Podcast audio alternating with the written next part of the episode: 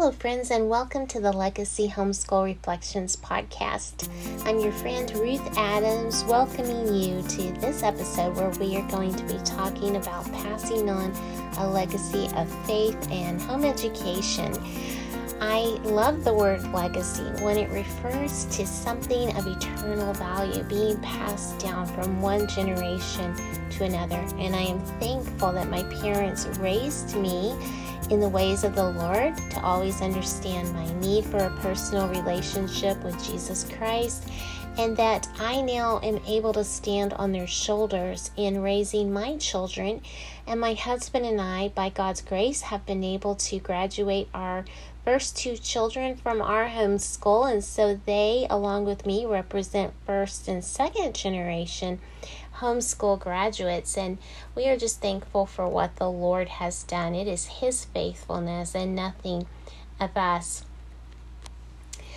I think about these times that we are raising our children in, and I think how we need the mercy and grace of the Lord. We are in challenging times. We are in turbulent and disturbing times in our nation, and I think these kinds of times humble us and help us to remember how desperately we need the Lord. We're living in a very narcissistic, very proud, very humanistic society.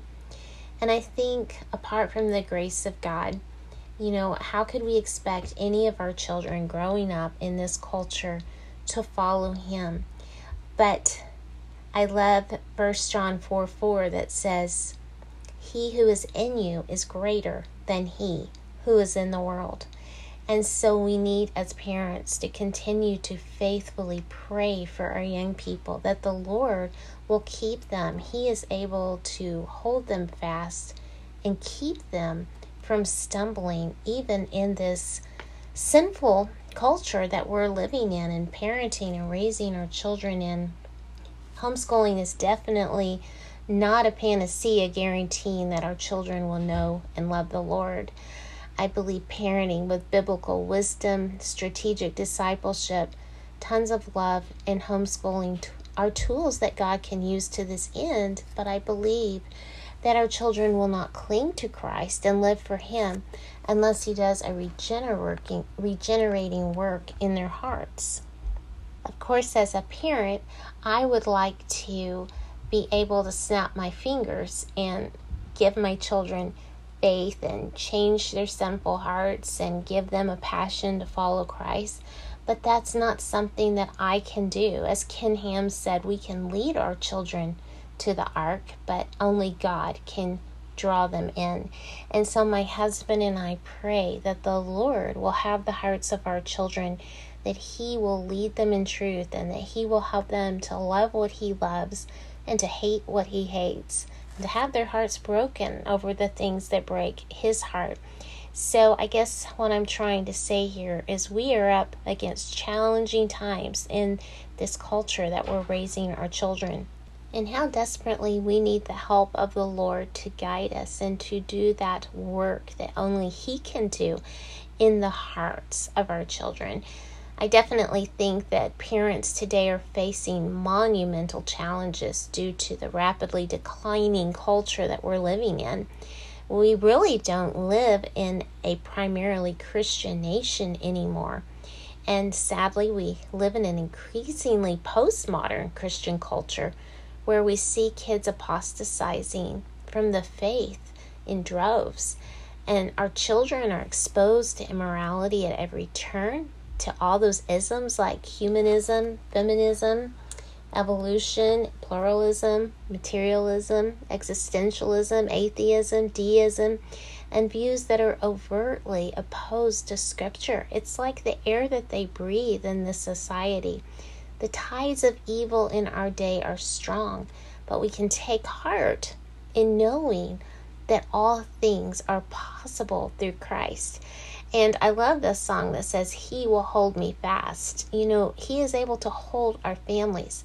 He is able to keep us from falling, as the book of Jude says, you know, to Him who is able to keep you from stumbling. So even though we're raising children in these trying times, it is He who is able to hold us fast and He who is able to keep us from stumbling. And I think that we need to be prayer warriors for our children. We can also take encouragement when we look at biblical examples such as Daniel, who stood for God in the midst of the pressures of the king of Babylon. And I remember being a young girl and my Sunday school teacher teaching from the book of Daniel and just really stressing how that we have to decide ahead of time what we will do when we are in compromising situations or we're tempted by something. If we've decided ahead of time and we're prayerful and we're walking with the Lord and strong in Him, and we've already made those decisions, then we will be able to stand better than just trying to make a decision in the moment. Also, we can look at Noah. He was considered the only righteous man in his time.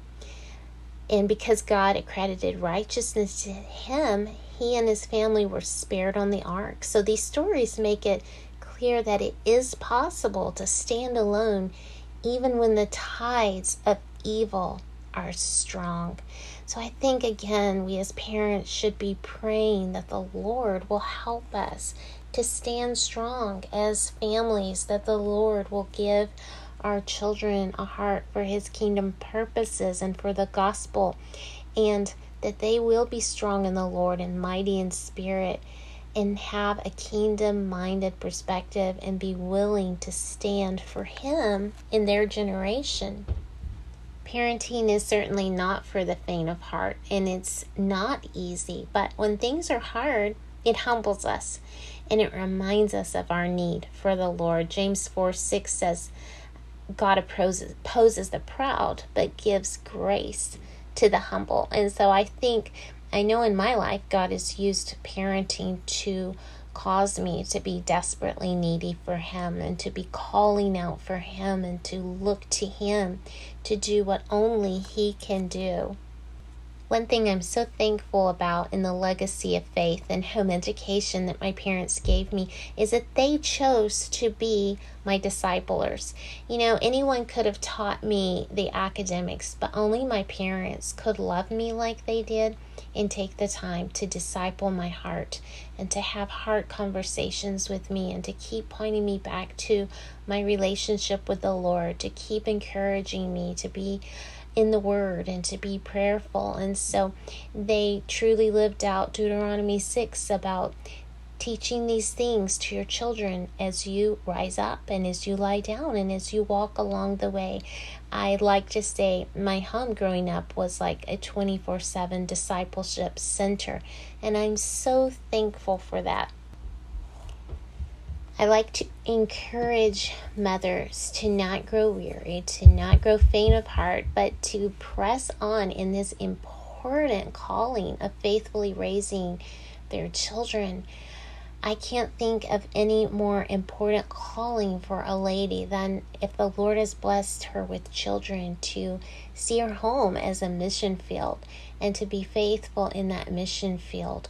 Our children need us as mothers to show them and to point them to the truths of Scripture day in and day out, because that is not what they're going to get in the culture all around them. And so through time, over the years, the Lord has grown in my own heart um, more and more of a passion for this, uh, for motherhood and for the importance and the ministry of motherhood. And I love to encourage other mothers along those lines. The years go so quickly.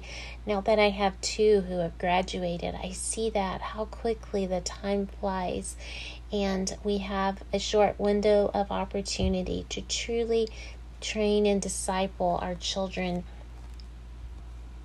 Homeschooling provides Christian families with so many beautiful opportunities to seek the Lord all through the day and all through the night, to be prayerful together, to be able to drop everything and go before the throne of grace. I love to tell mothers that any time is the right time to lead your children before the throne of grace, and we can continue to go back to the Word of God and bring the Word of God to bear on various subjects and conversations and circumstances that arise throughout the day. Homeschooling gives us the opportunity to set our minds on things above. As Colossians three, one through two says, set your mind on things above, not on the things that are on the earth. And so when we're studying, we can bring a biblical perspective to whatever we're learning about. It truly is a privilege to be entrusted by God to help shape and mold the lives of little children, that they may grow up and be sharp arrows to pierce the darkness. And we need those sharp arrows more than ever now in our culture. And the darkness is growing darker very rapidly. And, you know, the darker the, the night, the brighter the light. And God doesn't make mistakes. In His sovereignty, He's chosen us to be here for such a time as this and raising our children in even these wicked and vile days. And, and He wants us to continue to be faithful. You know, during a lot of the chaos and confusion and stress of the last year and a half with all that's been going on in our world, and all of the uncertainties that face us in our future, it's come to my mind many times to pray, Lord, teach us, show us how we should then live in such a time as this. And I came across the scripture that says, always be steadfast, immovable, abounding in the work of the Lord, always abounding in the work of the Lord. And so though the darkness is increasing around us, though the world seems like it's just going berserk, though there are many concerns and uncertainties facing our families, it's not time to give up. It's never time to give up. We need to always be steadfast, always be immo- immovable, and always be abounding in the work of the Lord. The Lord has given us a good work to be doing in mothering, and may we be faithful in that, and may the Lord give us strength. We have no idea, you know, how He may use our young people, but we know that He has called us for such a time as this, just like in the book of Esther. And let us seek to prayerfully be faithful for such a time as this. Our intentionality in our mothering is more important than ever. It's more important that we are intentionally discipling our children and equipping them with a strong Christian apologetic so that they can give a defense for their faith when it is t- attacked, with a strong biblical worldview, so that they can look at any subject or anything they are exposed to and look at it through the lens of Scripture, and that they have a right theology, that a right understanding about God, and that we be word saturated sat- saturated families. Can't talk today. Word saturated families and prayerful families, because again, it is He who is able to keep us from stumbling. We look around and we see so many stumbling, but He is able to keep us from stumbling. And so let's just be prayerful, and let's be faithful, and let's be encouraged. Let's stay in the Word so our hearts and minds can be renewed, and we can have truth to pass on to our children. So to wrap this up, I am so thankful for the sacrifices that my parents made to home educate me, and most importantly, to direct me always back to Scripture and to a growing relationship with Christ. And I'm so thankful that I can now pass this on to my own children, this legacy of faith. And all by God's grace, nothing of us. It's all of His grace and His faithfulness. I hope this is an encouragement to you today. I encourage you to check out my website, legacy homeschool reflections dot com, where you'll find faith-building, encouraging family discipleship resources to help you and your family. And I appreciate you listening today, and I will look forward to talking with you next time. God bless you. Goodbye.